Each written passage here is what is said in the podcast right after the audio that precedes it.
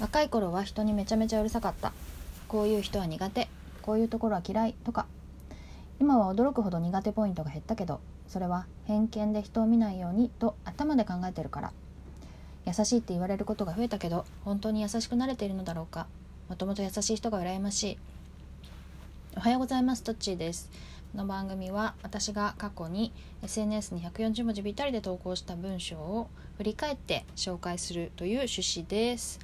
そう私すごい好き嫌いが激しかったんだよね。昔。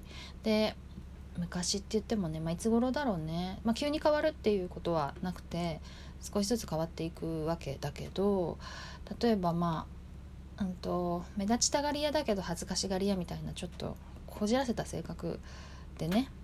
でだからちょっとあの本当に仲いい人じゃないとなんか打ち解けられないとか笑顔で話せないみたいなのがあってであとまあそれだから苦手な人もすぐこう判断しちゃうような悪い癖があったよね。で、うん、でもまあだんだん大人になってとかあとはそうだね。そういうところで人を見ると損だしまあ損だよね。自分が損するよね。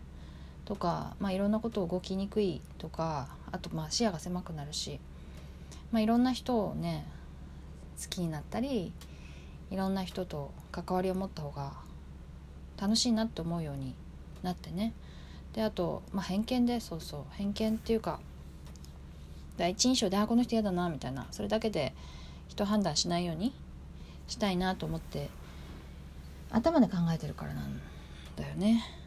ででもさなんかうんなんか息を吸うように優しい人っているじゃん。なんだろうな。別に嫌とか思わないんだよねとかさ。うーん話してみたら面白いよとかさ。まあ話してみたら面白いよも私は思っててまあでもそれはねやっぱ頭で考えてんだよね。なんかちょっとなって思う気持ちをこういやそんなことないですよと。そんなこと言ってたらこう始まんないよみたいにこう頭で制御してなんかいいとこいいところ探すのは割とね自然にできるんだけどまあその嫌な気持ちをちょっと抑えるっていうのは意識的にやんないと難しいんだよね。難しいのかな？いや嫌とは思ってない。まあ嫌と思うこともすごく減ったのでね。別にあれなんだけどなんだろうね。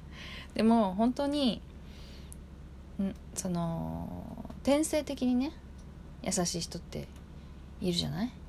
まあそういう人がね羨ましいなっていうことだよね。だから結局私はまああの優しいねって言われることもあるんだけど結局頭で考えて、まあ、後天的に身につけたものでね。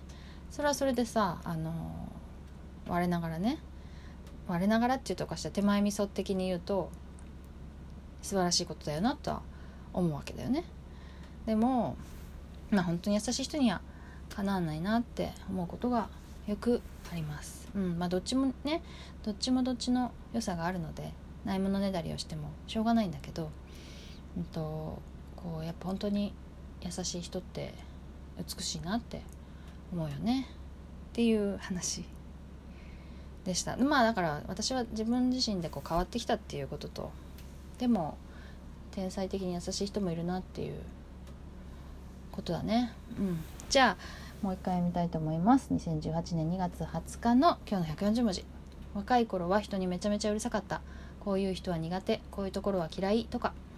今は驚くほど苦手ポイントが減ったけどそれは偏見で人を見ないようにと頭で考えてるから。優しいって言われることが増えたけど本当に優しくなれているのだろうか。もともと優しい人が羨ましい、うん、もっと優しい人になりたいなっていうことなのかもね。はいということで今日の140文字リサイクル終わりにしたいと思います。さようなら。